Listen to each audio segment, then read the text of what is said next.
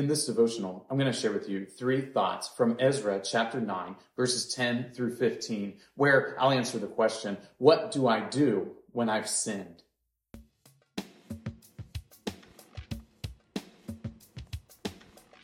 Ezra chapter 9, verses 10 through 15 says, "And now, O our God, what shall we say after this?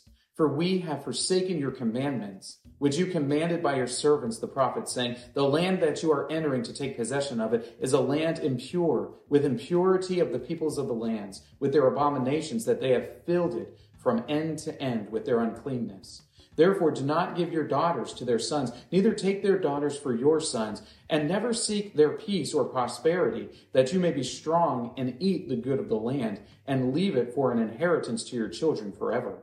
And after all that has come upon us for our evil deeds and for our great guilt, seeing that you, our God, have punished us less than our iniquities deserved and have given us such a remnant as this, shall we break your commandments again and intermarry with the peoples who practice these abominations?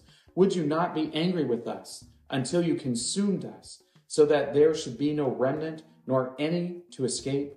O Lord, the God of Israel, you are just.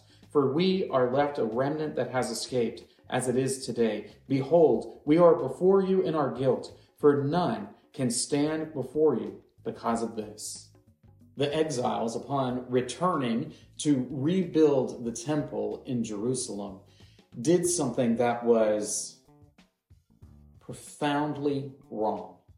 They broke this command that the Lord had given to the people of Israel as they were entering into the promised land. This command that they would not intermarry with the peoples that they were displacing as the Lord gave them the land, but instead that the Israelites would remain pure by not intermarrying with other people groups. And the reason for this is quite simple. The Canaanites who dwelt in the land were being judged by God.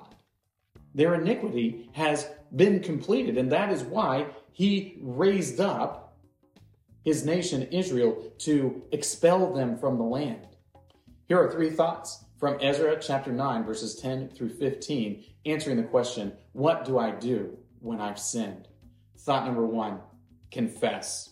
The people of Israel who had intermarried with these other folks confessed their sin before the Lord. They recognized that they had done wrong, and they admitted their guilt before their heavenly Father and before their nation.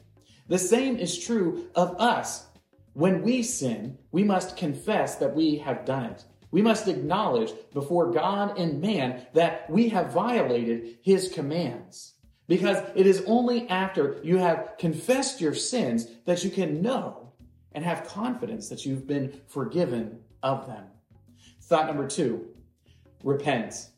So after you confess, after you acknowledge that you have done this sinful thing, you must then repent, meaning you must change the behavior.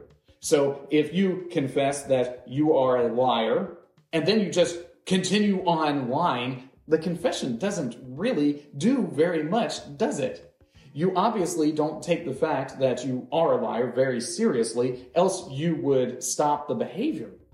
Repentance is turning from your sinfulness. And what happens here with the people of Israel who had intermarried with the Canaanite folks who were left there, they ended up putting away or divorcing these folks that they had married. So that way they could turn from this sin that they had engaged in.